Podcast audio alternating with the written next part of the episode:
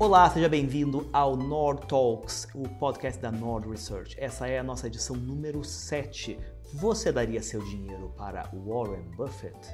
Basicamente, entendemos que 2020 é um ano muito singular para a indústria.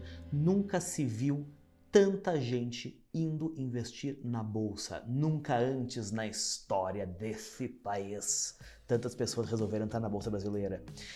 E isso vem acompanhado de fenômenos que acreditamos que são muito interessantes. Né? As pessoas basicamente acreditam que elas vão entrar no Twitter e encontrar a dica quente da vida, vão saber quando comprar, vão saber quando vender.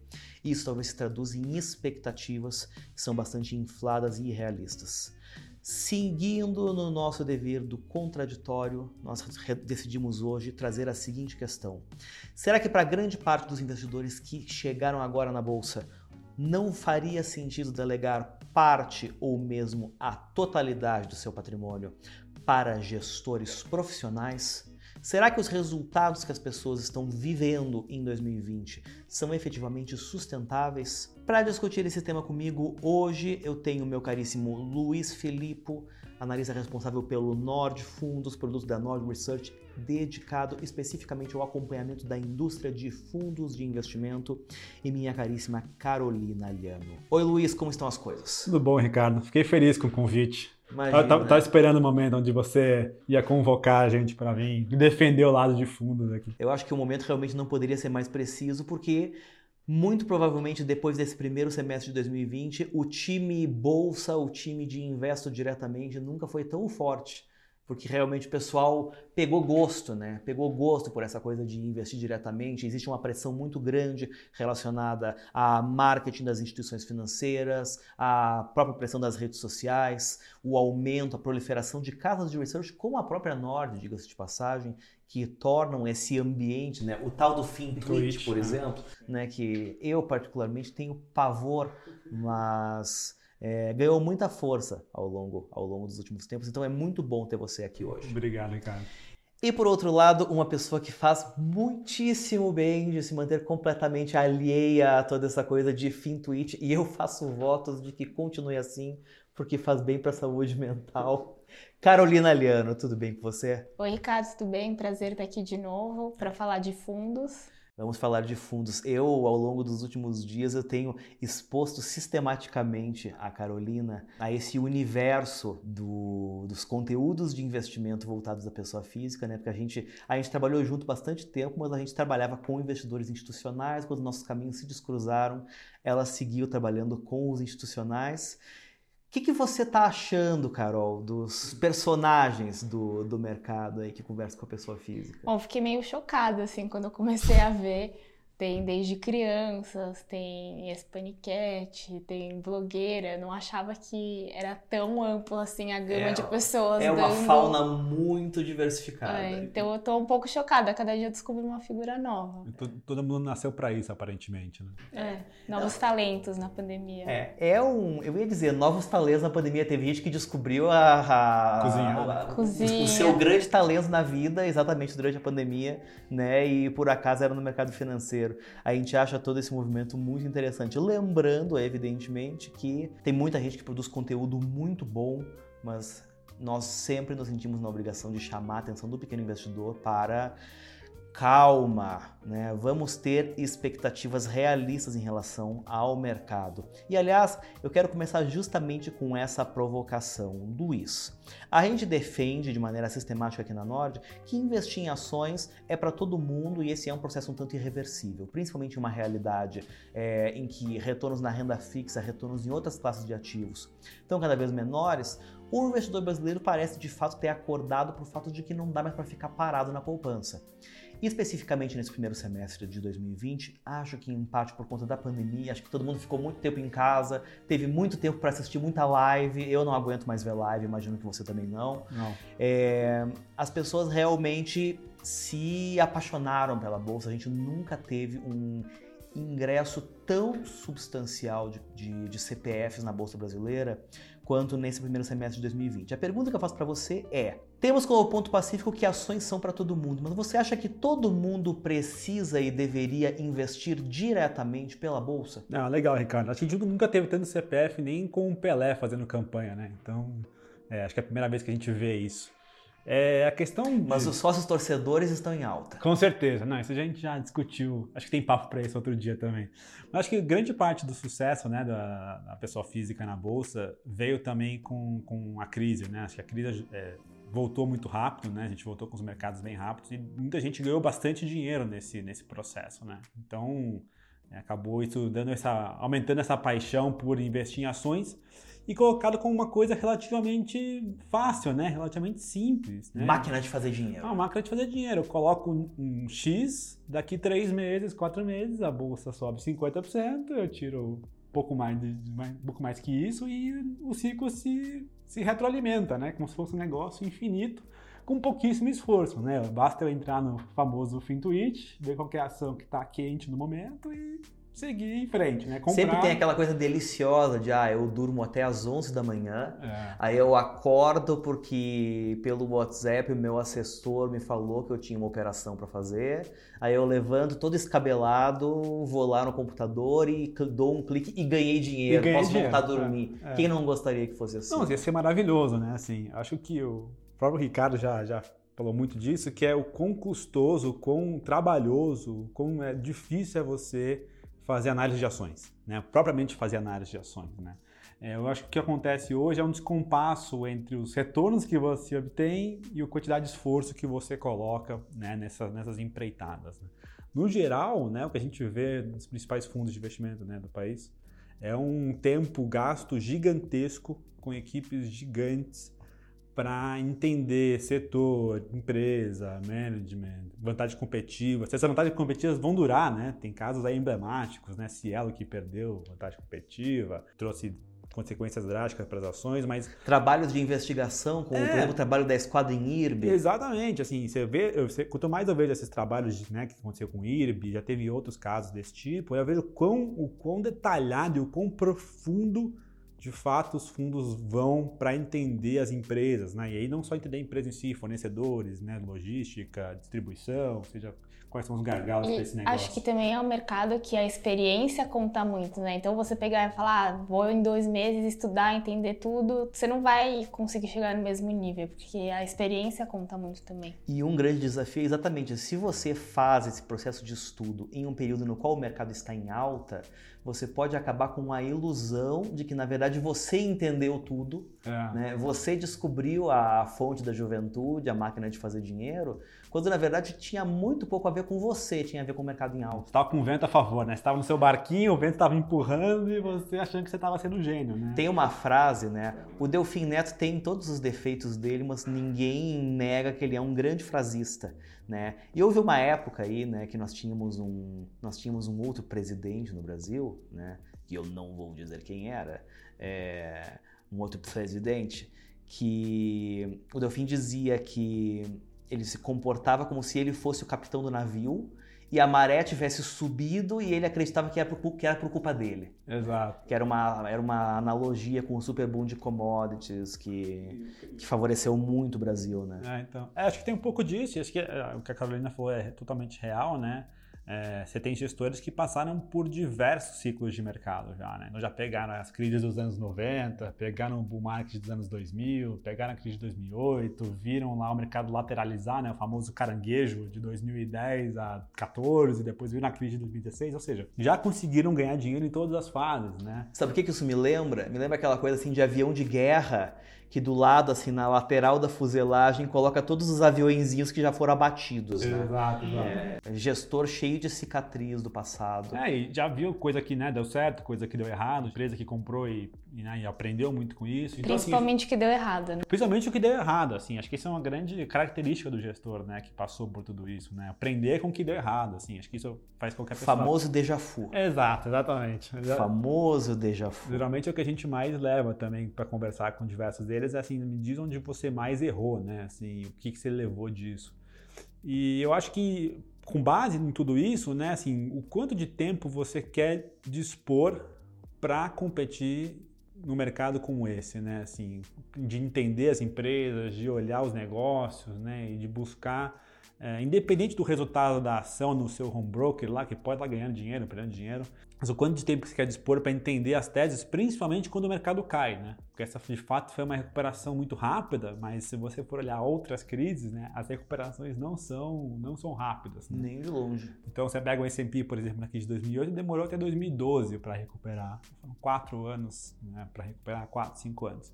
Então, assim, é, é 2008, você, no nosso Ibovespa, se você ajustar, a gente não recuperou até hoje. Né? Então, Sim. essas recuperações não são normais. E quando o mercado cai, você precisa entender muito bem os negócios, né? E acho que é uma vantagem. Para não se desesperar. Para não se desesperar, né? Saber, assim, que, que, como é uma pandemia afeta os diferentes negócios, né? Teve negócios que vão ter perdas irrecuperáveis, né? Outros não. Então, é, entender os negócios é fundamental, né? E se você não tem esse tempo, é, cada vez mais faz mais sentido você migrar parte considerável do seu patrimônio para um gestor que faz isso o dia inteiro, todo dia, com uma equipe gigante. Isso passa muito por uma questão tanto de disponibilidade de tempo quanto também de vontade, né? A primeira questão que eu acho que emerge disso que a gente está falando é que, para efetivamente estudar, saber o que você está fazendo, você tem que ter a disposição para fazer isso e contar com tempo na sua vida para fazer Exato, isso. É. Né? Um perfil que é muito típico para a gente como cliente, sei lá, médico, por exemplo. O cara já passa sei lá eu quantas horas do dia dele dentro de bloco cirúrgico, né?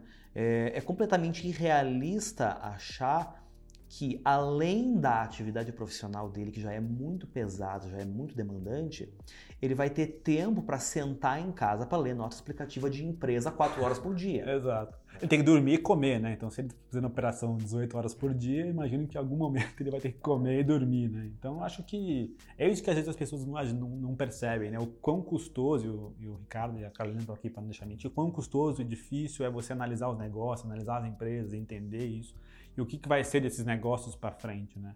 E também ajustar isso com preço, né? Tem outra, outra questão que é como o mercado está pagando sobre isso, né? Tem uma outra questão que eu acho muito importante, né, que eu acho muito interessante, que diz respeito assim à disponibilidade de instrumentos para a pessoa física contra é, o que está disponível para os investidores institucionais. Porque a gente pensa muito especificamente, sei lá, em investimento em ações. Só que na verdade é muito mais amplo, né? Você acha que uma pessoa física consegue replicar, por exemplo, as estratégias de um fundo multimercado? Não, acho que assim, é... em algumas instâncias ela até conseguiria, mas seria muito custoso e não te daria diversificação quase nenhuma. Então, só para ilustrar o caso, né? Um contrato de DI futuro, por exemplo, que é o que você usa para apostar em quedas de Selic, coisas do tipo, é, custa aí em média 500 mil reais. Então, assim, é um negócio que para você comprar um, né? O fundo uhum. faz isso de forma mais ampla. Então, assim, é um, multimercado, ele consegue te dar acesso a estratégias diferentes. Então, você apostar em queda de juros, alta de juros, não só aqui, como em outros países. Você pode apostar em queda de juros no México, você pode apostar em queda de juros nos Estados Unidos, você pode apostar em bolsa americana, em bolsa europeia, enfim. Ele te dá uma gama de coisas que, fazendo isso se você fosse acumular os patrimônios para fazer isso aqui, né, quanto dinheiro precisaria ter para replicar essa estratégia? Seria um volume astronômico. É, provavelmente um volume para você ter sua própria gestora, Exato, verdade, então assim, né? não faria sentido, né? Você, uhum. Então, é, e aí tem toda a questão da experiência que a gente já comentou no, no, no bloco anterior. Então, é, sim, seria possível, mas no geral é muito mais eficiente porque hoje você tem gestores fabulosos cobrando para você entrar 5 mil reais, às vezes, às vezes dois mil reais, mil reais. Acho que a facilidade de acesso nunca foi tão grande, né? Eu me recordo que há não muitos anos atrás tinha uma série de fundos que todo mundo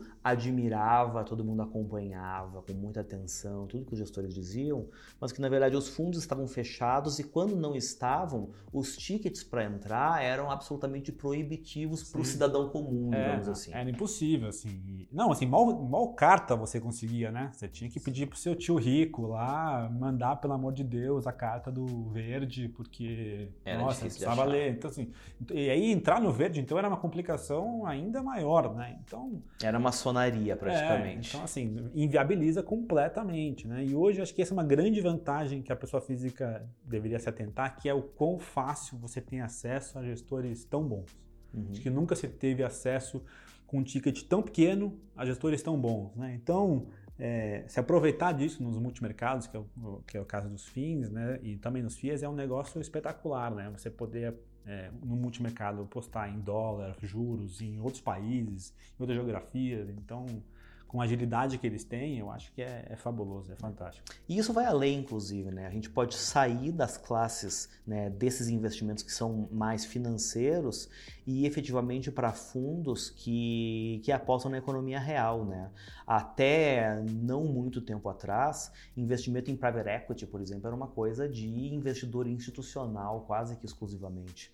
E hoje em dia a gente tem fundos né, que, que possibilitam que você faça investimentos diretamente em empresas, né, Carol? É, então hoje em dia é, os fundos ilíquidos, né, que são de private equity, eles investem em empresas é, então é claro que para você ter uma empresa você precisa de um volume financeiro muito grande, assim, pessoas físicas poderiam fazer, claro, mas muito muito menos do que é, um fundo consegue investir numa empresa.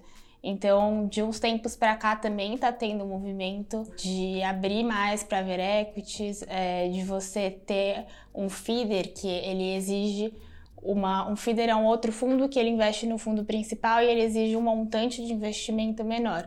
Mas, ao mesmo tempo, continua aquela questão, os fundos ilíquidos, eles são ilíquidos, então você não consegue nem entrar e nem sair depois. Então, você tem, o investidor também tem que ter o estômago de aguentar 5, 10 anos, 12 em alguns casos, ficar naquele fundo porque ele não tem uma outra alternativa. Você não consegue você até consegue vender no mercado secundário, existem algumas gestoras que fazem isso, só que assim, elas dão um desconto de 60%, 80% no valor da cota.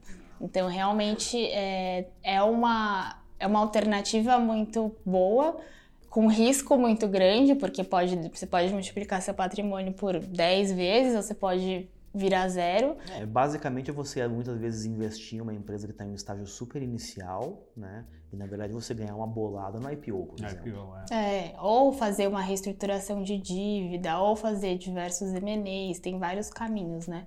Mas é um risco muito grande.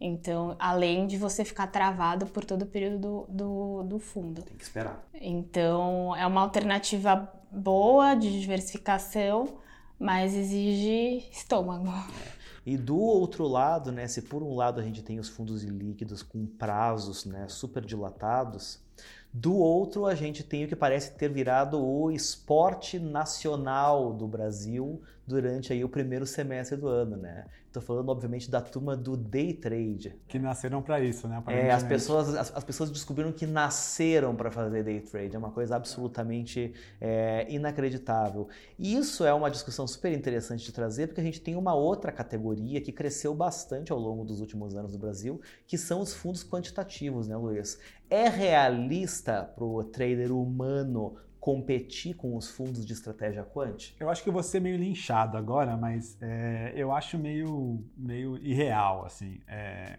a gente conversando com as gestoras sistemáticas, né, para não chamar de quants, que alguém vai falar que, enfim, qualquer, qualquer gestor hoje pode ser quant até, é, é, é, é, surreal a quantidade de dinheiro, investimento em tecnologia, investimento em dados, é, investimento em operacional mesmo para executar as boletas é, é, surreal, assim. Mas eu abro o YouTube eu vejo o cara operando em casa ganhando dinheiro com robô, como assim? Pois é, assim, a gente vê o cara ganha tanto dinheiro que alguns dias que a bolsa está fechada ele também ganha dinheiro, né? A gente vê os, essas, essas, coisas, né? O cara publica lá o relatório de ganhos e aí um dia que a bolsa está fechada ele ganhou um dinheiro lá, né? Você fala, né, Esse é, é bom. Como é possível, né? Então assim é, enfim, tem, já tem diversos estudos que mostram né, que, que fazer day trade é, é, acaba sendo uma, muito mais uma roleta russa. Né? Então, eu acho assim, esses, esses caras. Você está se né? referindo àquele estudo da GV que mostra que 92%, você bem me recorda. É, alguma coisa assim, 94%, é, é, alguma coisa assim. E assim, é surreal, né? Assim, mas os outros 6% juro que são 99%, né? Não, assim, eu,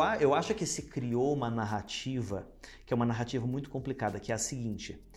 Se você faz parte dos noventa e tantos que perderam dinheiro, é porque você não se esforçou bastante ou você não ficou praticando tempo suficiente. Exato. É mais ou menos aquela ideia de que se eu me esforçar o bastante para aprender jiu-jitsu, eu vou dar um pau no Anderson Silva. Exatamente. É mais ou menos isso que é Exato. é hoje você tentar lutar contra fundos quantitativos. É, eu né? acho que é, é, surreal, assim, a quantidade de dinheiro que é colocado e assim, as execuções, assim, a gente tem fundos no Brasil que fazem 30 mil ordens por dia.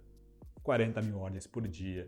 E assim, e você não compete só com os brasileiros, né? Você tem fundos americanos, né? Renaissance, outros caras que operam aqui e operam em Brasil também. Então, assim, é, é meio irreal você achar que você vai conseguir competir com um cara desse, né? E a taxa de acerto que esse cara vai ter até pode eventualmente ser é, até compatível com a sua, mas ele, como ele gira muito, né? O retorno total vai ser muito maior.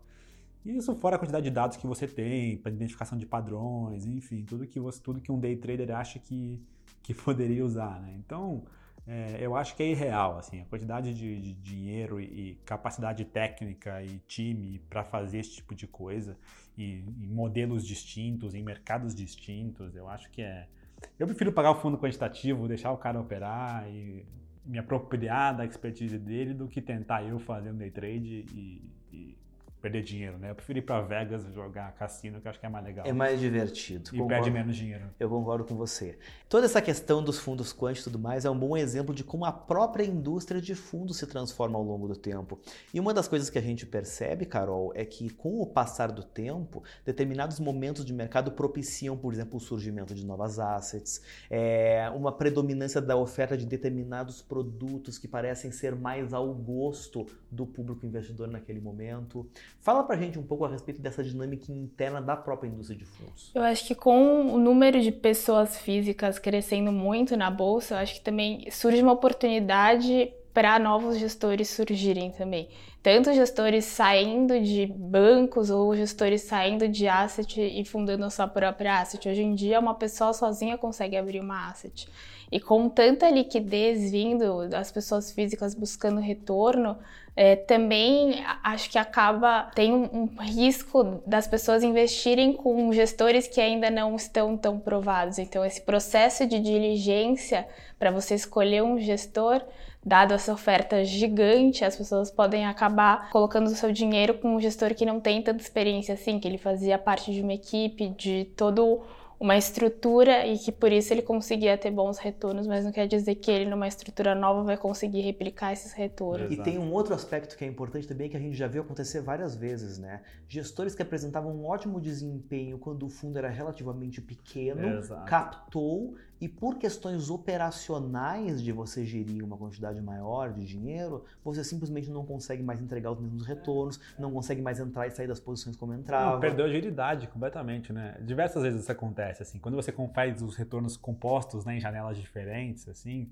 você começa a ver que no começo o cara tem umas baita porradas em termos de retorno, assim, retornos absurdos, ao longo do tempo vai diminuindo, diminuindo, diminuindo, diminuindo, e é sempre a mesma janela, né? Então você vê que o cara foi crescendo em termos de captação, e aquelas eh, small caps, mid caps, que antes ele ganhava uma baita bolada, agora não são mais possíveis de investir. Agora a carteira dele é Petro Vale Itaú. Exato, é Banco do Brasil, é... Sim. E, e é, é, é muito né? diferente, né? Você ter um fundo pequeno e um fundo grande, por isso até que tem fundos que é fashion, porque chega uma hora que você não consegue fazer posições que façam diferença no retorno do fundo sem eventualmente mexer o preço da, de mercado, enfim, fica muito difícil de fazer essa gestão. Então também tem esse desafio de será que é, esse gestor vai conseguir manter isso conforme ele vai tendo mais é, dinheiro para alocar. A Carolina levantou um ponto que me deixou pensando numa coisa aqui que eu acho que a gente vai ver em algum momento aí dos próximos anos. A gente até hoje viu muito a indústria de fundos né, se transformando muito nessa dinâmica assim de ah, o fulano trabalha na gestora de um banco, aí ele faz o nome dele, a reputação dele, aí ele sai e monta a gestora dele. Eu acho que em algum momento a gente vai começar a ver surgirem gestoras a partir das redes sociais.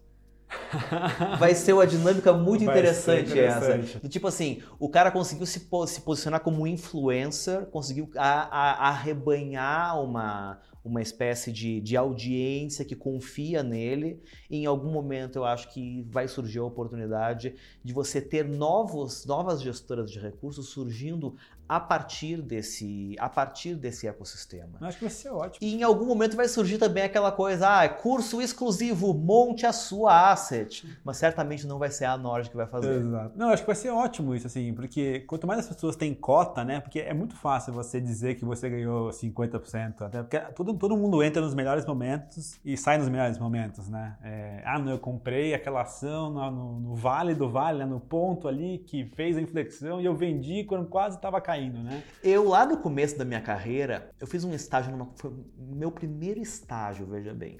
Eu fiz um estágio numa corretora que tinha uma dinâmica muito engraçada, né? Tinha um cliente que todos os dias ele olhava qual tinha sido a maior alta e a maior baixa do dia e ele passava o dia seguinte, né, alardeando que no dia anterior ele estava long na maior alta e short na maior baixa. É o melhor long Era um relógio suíço, uma coisa impressionante. E às vezes, quando eu olho para as redes sociais, eu tenho a impressão de que esse tipo de comportamento se replica. Sim. Você cria personagens, em alguns casos você tem nas, nas É o Photoshop, sociais. né? É, o Photoshop. Da mesma maneira que, sei lá, a vida de todo Filtro. mundo no Instagram é perfeita, menos a sua, é, parece que todo mundo é uma máquina de ganhar dinheiro no fim tweet, Exato. menos você. Aí você fica olhando lá, nossa, todo mundo tá ganhando uma bolada e eu sou um idiota. É uma coisa muito esquisita. No mercado financeiro, o psicológico joga muito contra você, né? É, acho que o, o FinTwitch ele tem esse, esse ponto, né? Que quanto mais você participa dele, mais você, né? Eu acho que ele é ótimo em várias, várias instâncias, né? Ajudou muita gente, mas assim, você não pode se viciar a ponto de, nossa, tá todo mundo comprando a ação XYZ3, nossa, eu preciso comprar porque provavelmente tem alguma coisa ali que eu não tô sabendo que tá acontecendo. Mas eu quero estar tá junto. Mas eu quero estar lá. Porque no geral as pessoas gostam disso, né? Elas preferem perder com todo mundo do que, do que não ganhar, né? Então é, seria como se nós três aqui participassem de uma loteria, vocês dois compram um ticket ou não, eu vou ficar muito de bode se a, se a loteria né, premiar vocês, né? Então eu vou lá e participo. É o mesmo- medo do bolão do escritório, né? Exatamente. Imagina se todo mundo resolve fazer um bolão no escritório, você não participa, todo mundo ganha e no dia seguinte você é o único idiota que aparece para trabalhar. Exatamente. Ninguém quer ser essa pessoa. Ninguém quer ser esse cara. Então você acaba fazendo esse tipo de coisa, né? Então é, é esse tipo de, de comportamento, mas é muito danoso, né, para o investidor. Que aí volta ao primeiro ponto, né? Você precisa entender o que você está comprando, né? É, eu acho que as pessoas gastam. É curioso, né? A gente vai viajar, por exemplo, né? E você faz um baita roteiro, você escolhe lá os voos certos para fazer as escalas, para perder o menor tempo possível. Você pode ir muito além. O tempo que você gasta escolhendo um micro-ondas ou uma máquina de lavar, uma Exato. geladeira, um fogão. São coisas mais simples, assim, que o, o, o patrimônio que você gasta naquilo ali é muito menor, inferior ao que você gasta para investir, né? O cara bota ali numa ação 10% do que ele construiu na vida, como se fosse um negócio simples, assim. Você, ah, coloquei aqui. Baseado na recomendação de uma criança. Então, exato. Então, Claro. acho que então é, tem um pouco disso, assim. Aí tem também a questão que a Carol Ou de um barbudo mal encarado, que aparece no YouTube. É, Pior que eu já fiz algumas vezes isso, mas brincadeiras à parte. É, eu acho que tem muito disso, assim, o mercado está muito frutífero para novas assets, tem muita gente saindo, juro baixo ajuda muito, você tem ex-tesoureiros, enfim, ex-gestores que eram, que estavam em assets de banco e saindo para montar gestoras. Precisa ter muito cuidado, obviamente, porque tem dois, dois pontos, né? O primeiro é que a estrutura de asset no banco é diferente de uma estrutura de asset independente, você precisa entender exatamente Imagina, o ca- o o cara passou a vida dele inteira dentro de um Itaú da vida e agora ele tá num escritório onde quem tem que tirar o lixo do banheiro é ele. É, Pois é, não, assim, tem até É outro ambiente. Até coisas mais simples, né? Assim, de tomar de decisão, número de dados, enfim, né? equipe, né? Todo um processo ali que. Até outras coisas de sociedade que você não precisava pensar antes no banco, porque isso não, não fazia tanto sentido. Até suporte de outras áreas, Suporte. né? Então, assim, tem uma série de questões, né? E, e muitas vezes o que as pessoas fazem é é acreditar um pouco no discurso e meio que ir, né? Então, Todo mundo adora uma história bonita. é, o mercado adora. O mercado vive de narrativas, né? O mercado vive de É, narrativas. então tem um pouco isso, assim. Eu, e as pessoas olham isso ou olham, ah, esse fundo foi bem nos últimos 12 meses. Então deixa eu, né? Se foi bem nos últimos 12 meses, então deve ser bom. assim. E aí, depois que a pessoa entra no fundo porque ele foi bem nos últimos 12 meses e descobre que a vida não é bem assim, vem o outro desafio que é, por parte do gestor, fazer o relacionamento com esses investidores. Como é se relacionar com os investidores, Carolina? É um pouco complexo, assim. É, primeiro porque você tem uma base de investidor que ela é muito divergente, né? Então você tem gente que é mais educado financeiramente, entende os riscos envolvidos daquele investimento, entende que você não deve colocar uma parcela é, que comprometa o seu orçamento, que você não deve olhar uma janela muito curta, que é um investimento que é para ser de longo prazo, quanto tem gente que coloca o dinheiro lá e acha que dali a um mês vai sair rico, e se ele não sai rico, ele acha que o gestor não fez um bom trabalho. Então, assim, é bem complexo esse relacionamento por uma questão, acho que, além de cultural, por é, educação financeira mesmo. Assim, as pessoas acabam entrando nessa onda de, já ah, tá todo mundo investindo, eu preciso investir, então tá, então eu não vou investir em ação sozinho, eu preciso pôr num fundo, eu vou colocar num fundo, mas eu quero ganhar 50% em três meses, porque o meu vizinho ganhou. E se ele não ganha 50%, ele acha que o gestor é. O gestor é um idiota. É. Ele acha que ele é melhor, né? É, é. Ele acha, não, deixa eu tirar meu dinheiro e eu vou escolher as ações, vou no Twitter ver qual é a próxima Magalu e eu vou fazer esse retorno. Sabe que diante disso tem uma pergunta que eu me faço muito frequentemente. Né? Luiz, me corrija se eu estiver errado, mas o melhor, é, o fundo com o melhor desempenho anualizado da história do mercado de capitais brasileiro é o é, laureadíssimo pessoal da Dynamo, né? o famoso Dynamo Cougar. Eu olho para a dinâmica do para dinâmica do mercado no curto prazo, e principalmente assim esse ambiente das redes sociais, e me pergunto quantos por cento dos investidores que entraram na bolsa hoje teriam é, estômago para ser cotistas do Dynamo. O que, que você acha? É, eu acho que tem um, tem um fenômeno muito curioso nos fundos de ações. A Dynamo especificamente, a Dynamo é o, o fundo com mais retorno anualizado, né? Acho que é 26% ao ano desde 96, se eu não me engano, 93, algo assim. Isso, inclusive, é uma coisa muito boa para estabelecer expectativas razoáveis.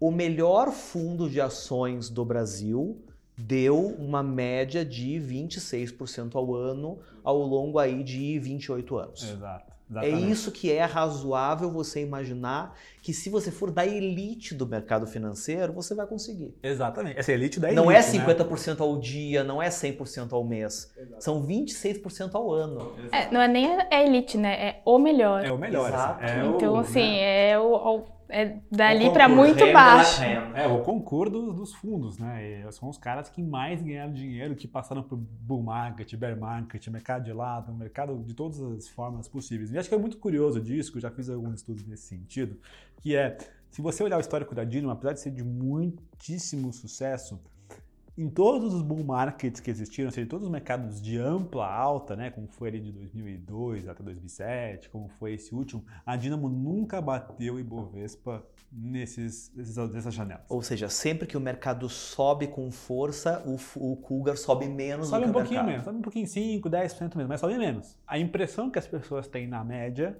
é que eles estão fazendo um trabalho horrível, então. Uhum. Porque, nossa, eu estou pagando um gestor profissional. Eu podia ter comprado Bova 11 e teria ganho mais dinheiro. Por que, que eu paguei 2,20 então? E a gente tá falando da elite, da elite, da elite, da elite, né? Assim, os caras que mais ganharam dinheiro. Então, assim, mas como é possível, então, que o cara, né, faça esse retorno tão bizarro, não, né? Então eu não vou investir lá, eu sou mais esperto. Eu sou melhor, eu vou fazer na física e vou no Fintuit e descobrir que eu tenho que comprar. Assinei o Profit Chart e vou ganhar dinheiro sozinho. É, vou, vou abrir o, o, YouTube de manhã, vou colocar lá o, o trader que eu gosto e vou conseguir ganhar mais dinheiro. O segredo, muitas vezes, desses fundos, né, é você criar, fazer um stock picking, né, de forma que também você caia menos quando a bolsa cai, né? E isso, às vezes, o pessoal tem, não consegue entender, mas isso faz uma diferença bizarra, né? Então, não, você cai, quando você cai 50%, você não precisa subir 50% para voltar. Não, eu vi recentemente um estudo que você certamente viu também, que comparou é, os desempenhos de diversos fundos da indústria como que esses fundos é, performam quando o mercado sobe e como esses fundos performam quando o mercado cai. Exato. Do tipo, você tem gente que quando, quando o mercado sobe, sei lá, o cara sobe uma vez e meio o mercado, mas na hora que o mercado cai, o cara cai três vezes. Exato, o cara é o beta, né? O cara é, o famoso fundo beta, né? Então é... E vice-versa. E vice-versa. Então assim, a Dynamo, se você pega os momentos que o mercado cai muito, cai pouco, assim, é 50%, os caras caem em 20 ou 10. Né? Então, assim, isso faz uma diferença. Começa a criar aquela boca de jacaré que o pessoal gosta de olhar nos retornos, né? Que é aquele, aquela diferença entre o fundo e o Ibovespa, né? É, então, assim, é muito mais sobre as crises do que sobre os bull markets, né? Então, é, isso tem tudo a ver com seleção de ações, tudo tem a ver com, com você montar bons portfólios, né? Que sejam robustos para passar por tempestades momentos bons, né? E entender que assim, o concurso do negócio faz 20% ao ano. Né? O Warren Buffett lá fora também faz algo do tipo, né, em dólar. Não, então... E isso, inclusive, é uma outra, uma outra situação muito engraçada, né? Sempre que a gente tem um bull market e, consequentemente, que os investimentos do Buffett não acompanham, sempre vem aquele famoso artigo dizendo que o Warren Buffett perdeu a mão. Perdeu a mão, é. é. Da mesma maneira que no Brasil, de tempos em tempos, ah não, o Luiz Stuhlberger perdeu a perdeu mão também. É. Não, tem um, tem um da Barons, que eu já até escrevi no Nord Insights, que é exatamente isso, assim, é uma, uma, um jornal americano, né, uma revista americana, que ele coloca isso. Tem uma matéria de 90, acho que, 90, acho que 1990, um pouquinho da, talvez um pouco antes da ponto .com, que era justamente esse o título. Será que o Warren Buffett perdeu a mão? Porque ele tava aprendendo muito Tá gagá, coitado. E assim, né? Você vê depois o retorno, assim, a diferença é assim, astronômica, assim. Então, assim, é, esse tipo de coisa sempre vai resistir, né? E isso costuma sempre coincidir com aqueles momentos no mercado que tudo já subiu tanto que alguém vem e diz: não, agora todas as métricas de avaliação que se usaram no passado não existem mais porque é uma nova economia, a gente está vivendo um novo paradigma. Exato. Quando alguém fala em novo paradigma, novo meu normal, amigo, né? nossa. É, eu tava, eu tava vendo, você me lembrou muito, tava vendo uma, uma, uma live do Stuberger, nesse, nesse meio dessas lives todas, né? E ele falou exatamente isso, assim, hoje as, as, as três piores palavras, né, do inglês é the new normal, né? O novo normal. Essa acho que é a pior palavra, né? Então, assim, que agora tudo é justificado por isso, né? Isso consegue ser pior do que o TINA, né? There is Exato. no alternative, não há alternativa. Exato. O outro é This time is different. This time it's different é. também é horrível. Dessa é. vez é diferente. É. é. Essa no Brasil especificamente a gente só se ferra quando a gente acredita. Não, agora vai. Agora vai. É. Cristo voando. Cristo voando. Quem não lembra do Cristo voando? É, entra um pouco naquela dinâmica de venture capital também, né? Ah, não, a gente não vai, a gente não olha o lucro porque é venture capital, não precisa dar lucro e aí a gente vai no, no feeling assim, se a gente gosta do cara, a gente confia o nele. Famoso líder carismático. É, a gente confia nele, a gente não vai fazer conta. Então acaba entrando um pouco nesse de assim, não, é, é isso, é, esse é o novo normal, é para cá que vai, a gente não precisa olhar o business, não precisa. Efeito SoftBank. É, exatamente. Essa, aliás, é uma boa pergunta. Será que no novo normal o modo SoftBank de fazer negócios persiste?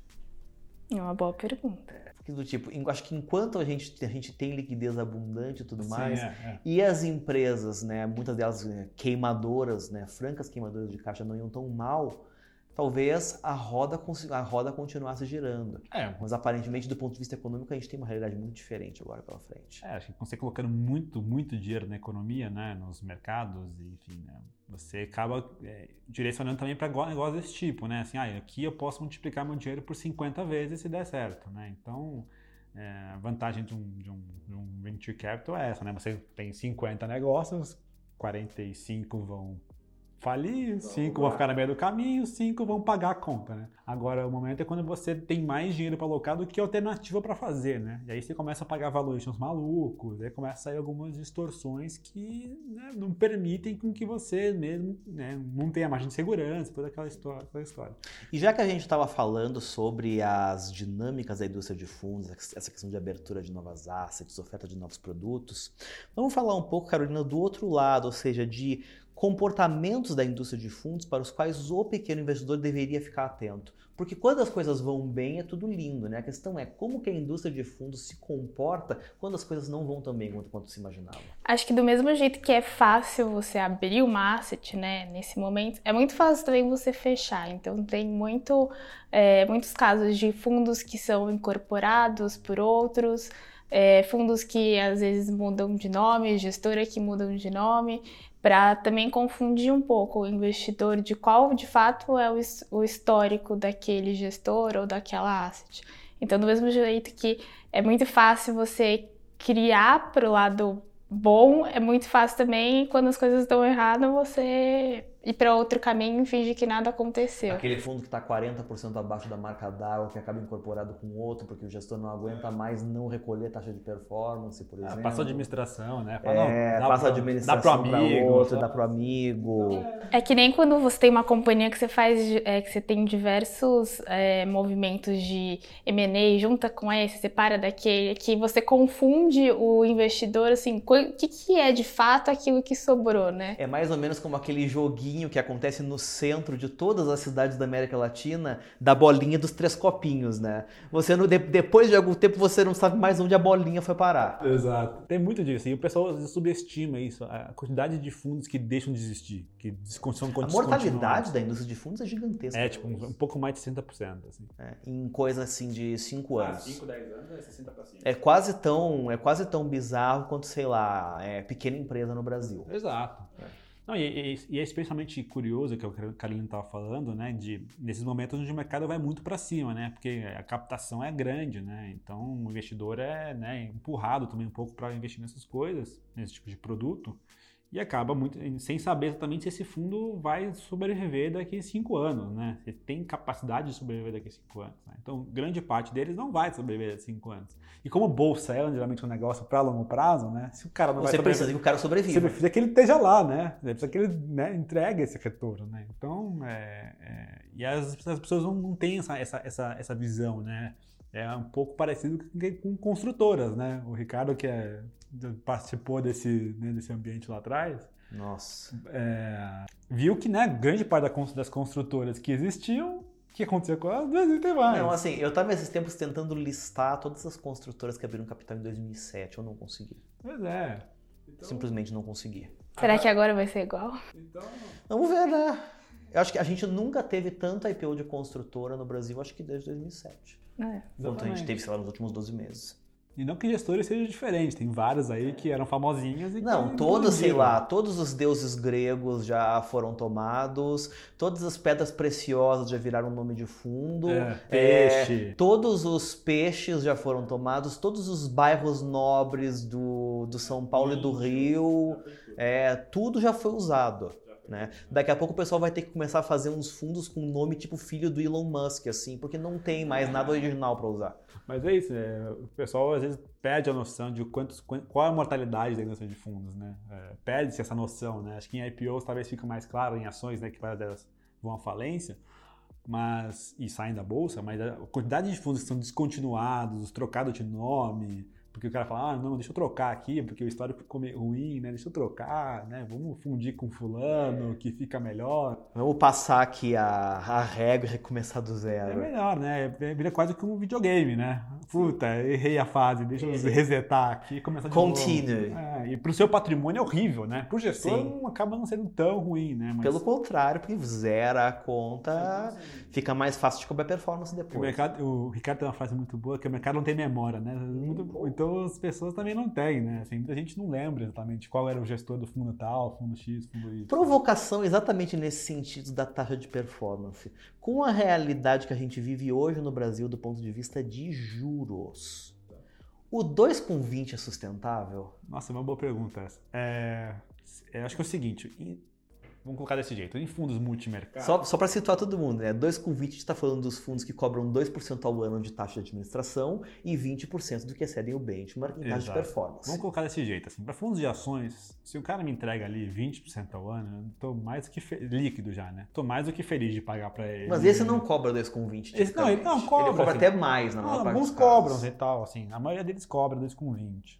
É, você pega, não vou fazer merchan de algumas assets, mas você tem bons, você tem bons gestores que fazem isso. Você tem algumas boas indicações dessas na carteira do Norte. Maravilhosas. Aplico para mim mesmo. Gosto muito. Mas assim, eu acho que a realidade é mais dura pros multimercados. Pros multimercados a realidade é mais dura. E aí você tem dois grupos disso, né? Eu acho que nos fundos que são de baixíssima volatilidade, né, cota mal mexe, né? Então, é, ali é mais problemático. E não é tão problemático pela taxa de performance. A taxa de performance, assim, ela, ela é, é o que excede o CDI. Se o CDI é 5, 10, 25, 40, e ele te, te gera um retorno em cima do CDI de 5%, ele vai sempre cobrar 20% em cima do 5%. Então, assim, é, do ponto de vista prático, a performance não é tão impactada pelo nível de CDI. O que começa a complicar é a taxa de administração. Isso sim começa a ser mais complicado, principalmente naqueles fundos que têm pouquíssima volatilidade.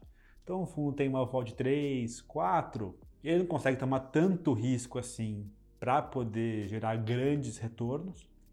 E a taxa de administração começa a pesar muito em cima. Porque se você for pensar, só o CDI já é 100% da taxa de administração, gente. Uhum. É, o que não era verdade há quatro anos atrás, que ele, se ele botasse o dinheiro no caixa, rendia 14% ao ano e isso pagava largamente a taxa de administração. Então, é, começa a ficar especialmente preocupante é, nos multimercados de muita baixa vol. Porque aí, o, se você for olhar a divisão de recursos do que você está pagando para o gestor e o que está ficando para você, é, você está meio que financiando o seu gestor. Uhum. Você está meio que criando um bolsa gestor, digamos. Né? Então, é, você está deixando ele mais rico do que ele deveria deixar você rico. Né? Uhum. Então, nesses casos em específico, eu acho que não vale a pena. Uhum. Né? Fundos de pouquíssima vol, eu não consigo. E isso traz uma implicação muito importante, que é, é, a gente tem visto de novo, né, principalmente no meio do FinTwitch, uma pressão muito grande no sentido de fundos reduzirem suas taxas de administração.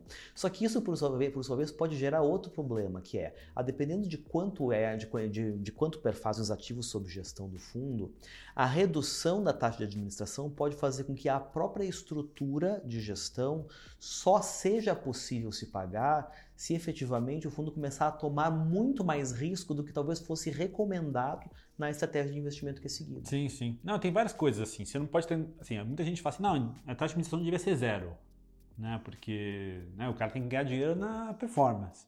Mas assim, a pessoa precisa entender né, que o mercado ele tem essas lateralizadas, ele tem mercados onde você passa 3, 4 anos com o mercado em queda e você precisa continuar pagando time, estrutura, escritório. Que é caro. Que é caro, base de dados. Né? Então, assim, a, a, taxa de administração não foi feita. O gestor pra... não está em casa de cueca com o profit chart aberto. Exatamente. Essa é a mensagem que Essa a gente é a mensagem. Passar. Então, assim, a taxa de administração precisa ser também ser excessivamente alta, mas ela também não é zero. Né? Então ela tem que ser um meio do caminho de forma que você né, remunere o gestor, né, para ele continuar, se o mercado ficar de lado, se o mercado enfim, cair, né, enfim, ele consiga né, se manter bem para conseguir aproveitar o mercado de alta depois, mas ele não pode ser excessivamente alta a ponto de prejudicar o cotista. Uhum. É, nos casos dos fundos de ações isso é menos preocupante, Sim. mas no caso dos fundos multimercado, ele, dependendo do fundo, pode uhum. ser bem preocupante. Carolina, nesse sentido especificamente, você acha que taxas de juros persistentemente baixas no Brasil podem forçar uma consolidação de gestoras exatamente por conta dessa questão de dificuldades de arcar com a própria estrutura? Acho que à medida que existe uma pressão para você reduzir a taxa, e não só, existe essa pressão também para FIIs, por exemplo, né? Para redução de taxa, para diversos fundos. Eu acho que na medida que você tem essa pressão do lado dos cotistas, eu acho que pode acontecer sim. Como o Luiz falou, assim, a taxa de performance ela é mais uma questão de alinhamento, né? Alinhar o interesse do gestor com o do cotista. Mas a taxa de administração, nesse momento, ela pode ser percebida e ela de fato é como um dinheiro que você está deixando na mesa muito fácil, assim. Então, acho que deve ter esse movimento de pressão para redução de taxas que pode sim trazer alguns movimentos de consolidação. São coisas para a gente ficar atento. Vamos tentar então olhar um pouco para o outro lado e pensar toda essa, todo esse ecossistema de fundos que nunca foi tão acessível para o pequeno investidor, ele está aí agora à disposição talvez inclusive, principalmente essa nova leva de investidores que veio para o mercado esse ano, não aproveite desse ecossistema tanto quanto, quanto deveria. Eu queria bater com vocês assim, eu imagino três cenários nos quais toda essa indústria de fundos se torna extremamente atrativa. Né? A primeira coisa que passa pela minha cabeça tem muito a ver com o que a gente falou no começo da nossa conversa, né? Que é você usar o é, fundos de investimento como veículos para você fazer acúmulo de patrimônio, principalmente quando o montante que, do qual você dispõe talvez não compense o tempo que você precisaria investir caso quisesse gerir esses recursos diretamente. O que, que você acha? Não, eu pessoalmente, mesmo tendo acesso a esses maravilhosos analistas que estão aqui, faço os dois, assim. Eu tenho grande parte em fundos, mas eu gosto de ter uma ação aqui ou ali de uma tese que eu acho que é muito boa, assim. Então, é, é o core, onde eu vou gerar grande parte da, da construção de patrimônio mesmo, tá ali em fundos de ações que eu gosto, fundos multimercado, enfim, alguns long bias, enfim. Agora, é, isso não, invi não inviabiliza eu ter, sei lá, um percentual na minha carteira para fazer com teses que eu acho que são vencedoras, né? Então, eu acho que é, dentro da divisão de tempo, né, como eu não tenho tempo de olhar todas as teses que o pessoal publica e lê e está acompanhando as empresas, mesmo tendo acesso a vocês, eu gosto de concentrar nesse caso, né, nos fundos, e depois eu faço a, a parte de ações. Então eu acho que não, não são excludentes, mas tem muita questão de tempo, expertise, é, experiência, ter as cicatrizes do tempo, saber o que são discursos vendáveis, que discursos que são realmente feitos. Né? Então, é... disponibilidade de instrumentos para você poder é, investir em estratégias que talvez você individualmente não conseguisse. Exato, né? Você fala, ah, não consigo ganhar dinheiro com commodities, por exemplo, ou não consigo ganhar dinheiro com empresas de crescimento, né? Então você fala, ah, vou destinar para alguém que faz isso não bem. Não sei operar, sei lá, inclinação da curva de juros. Não sei operar, não sei operar mini dólar, dólar, não sei operar franco suíço contra, sei lá, dólar, ien contra dólar, enfim e tem é, oportunidade de ganhar dinheiro em vários mercados. Né? Uhum. Nesse momento que a gente está gravando esse podcast, tem alguma ação, alguma Se a gente tá tentasse subindo. acompanhar tudo isso sozinho, simplesmente ficaríamos malucos. exato. Então, assim, e tem a oportunidade de ganhar, gerar alfa em vários lugares. Né? Então, eu acho que é, um, com um monte de gestor muito bom, com acesso tão fácil, né? Você consegue, às vezes, gestor de ações por mil reais, às vezes por cinco mil reais. Então, assim, não, é, com anos de experiência, décadas até. Então, assim, é, me parece um no-brainer assim, o negócio de você investir em fundos. E eu ainda iria um pouco além. Existe um outro cenário que eu acho que merece ser considerado. Eu, particularmente, mesmo tendo os meus investimentos diretamente em ações, eu gosto de ter parte do meu patrimônio em fundos de ações, justamente como um exercício de humildade de que não necessariamente eu estou certo o tempo todo, de que eu posso ter gestores profissionais no mercado que estão olhando para coisas que eu não estou olhando, que têm referências que eu não tenho e que eventualmente podem ganhar dinheiro apostando em teses que eu não enxergaria. Eu acho que isso também acaba sendo um, um exercício muito interessante, principalmente em um momento, Carolina, em que está todo mundo tão ultra confiante com o mercado. Às vezes é é bom fazer um exercício de humildade e pensar, talvez não faça sentido, mesmo que você queira, sei lá, investir só em ações, que eu não acho que deveria ser o caso, é, mas talvez faça sentido você confiar parte do seu patrimônio a outra pessoa que não vai ter os mesmos vieses que você, que eventualmente vai ter outra maneira de encarar a coisa em relação à maneira que você mesmo encara. É, eu acho que você, é, a gente até falou aqui em outro podcast, né, de você olhar tudo como um portfólio. Então, assim, você ter ações diretamente, elas envolvem um risco diferente de você alocar alguma parte dos seus recursos em fundos. Então, é, como o Luiz falou, é, você pegar os, se você pegar os fundos que performaram melhor, é, muitas vezes eles não performaram tão bem ou eles não bateram o benchmark. Então, ele também serve, se você tem uma reversão, é, como um hedge para segurar o seu portfólio como um todo. Acho que também tem um outro ponto interessante que é, às vezes o fundo de ação ele tem uma posição naquela empresa que você conseguiria comprar é, uma ação direto, mas ele tem uma posição relevante que traz alguns instrumentos de governança para ele também que você sozinho não conseguiria ter. Então, assim, acho que é totalmente não excludente você ter ações e você ter fundo, porque são elas se comportam de forma diferente, você ter uma posição relevante num fundo de traz algumas vantagens que você na pessoa física teria que gastar muito dinheiro e acho que quando a gente tá no, no bull market, a gente esquece que as coisas podem dar errado também. E bem errado. Bem, bem errado. errado. E assim, fundo, em fundo, muitas pessoas falam isso. Antes de eu me preocupar em ganhar dinheiro, eu, eu vou me preocupar em não perder dinheiro. Então, em fundos, é muito comum você ter essa cabeça, por isso que eles funcionam muito. Os fundos bons, eles tendem a não cair tanto quando você tem uma reversão de mercado do que fundos super arriscados ou, enfim. É, então, acho que é muito importante você ter essa diversificação. Um não anula o outro. Acho que nessa. Desculpa, é, mas essa questão acho que, que é engraçado, a Carolina falou, do, do acesso, né? É, depois eu, eu, podem me corrigir, mas se eu não me engano, o, o pessoal da fama, né, quando era muito lá atrás, né? É, lendária. Lendária. Assim, ele fala assim que o acesso à, governança, né, quando você começa, acho que eles começaram com algo como 10 mil reais ou 20 mil reais, era ridículo, né? Você não tem como ter acesso à empresa com 20 mil reais.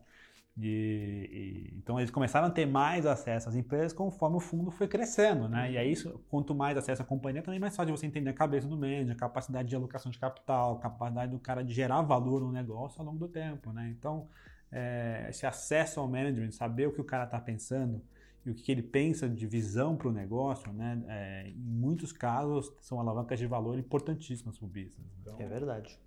E mesmo quando a gente pensa em fundos, faz sentido diversificar a estratégia em fundos. Luiz, conta pra gente um pouco a respeito do Nord Fundos, que é a série da Nord Research dedicada ao acompanhamento da indústria de fundos de investimento que tem você como responsável. Maravilhosa, maravilhosa série, melhor série do mundo de fundos.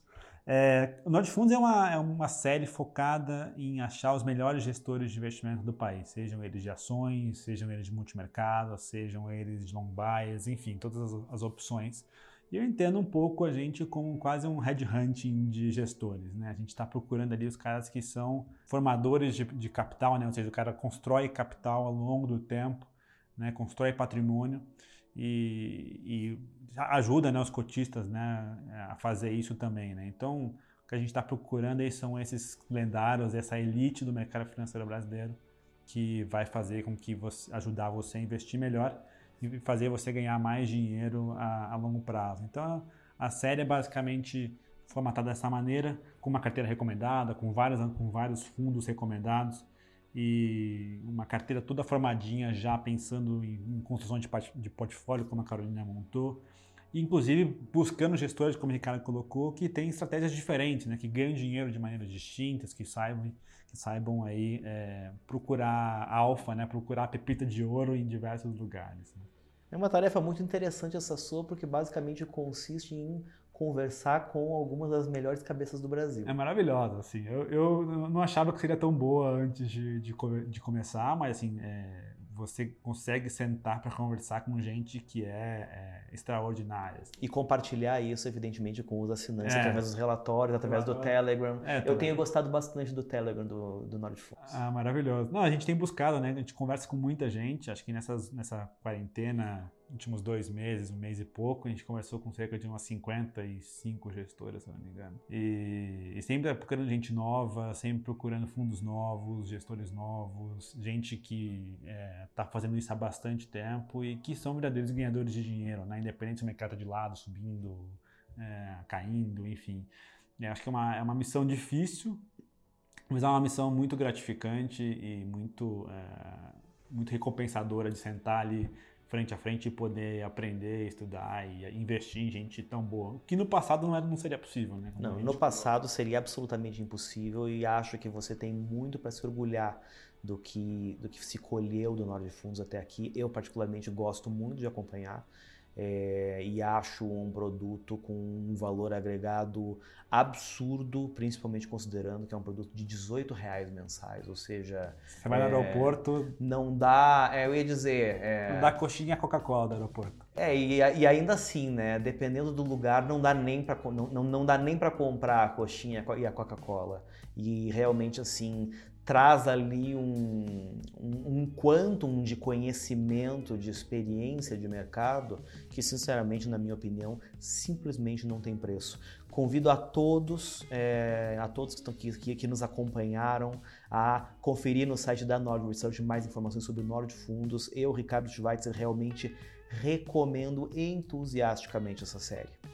E eu acho que nosso tempo já estourou, né? Foi muito bom ter, você, ter, ter vocês por aqui. Meu caríssimo Luiz Filipe, muito obrigado pela sua presença, pela sua participação. Espero que a gente tenha novas oportunidades de, de conversar, de trocar ideia, né? De disseminar boa informação financeira, é, agora também através do Nord Talks. Claro, espero que você me chame outras vezes, espero que o público tenha gostado e que você chame a gente outras vezes para falar de fundos, não ficar só falando de ações aqui. Maravilhoso. Minha caríssima Carolina Liano, muito obrigado pela sua presença e pelos seus comentários sempre extremamente ponderados. Obrigada por estar mais uma vez aqui. Acho que é sempre muito legal poder contribuir para o para educação e para o conhecimento do público que escuta a gente. Amém.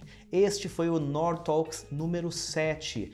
Deixo neste final o meu recado de sempre. O Nord Talks ainda é um projeto piloto na Nord Research e, consequentemente, a sua opinião é extremamente importante. Não deixe de nos fazer saber o que você achou desse episódio, seja através das nossas redes sociais, seja através dos canais de contato da Nord, pelo nosso site www.nordresearch.com.br. Voltamos em muito breve com mais uma edição. Eu sou o Ricardo Schweitzer. Muito obrigado por nos acompanhar até aqui. Tchau.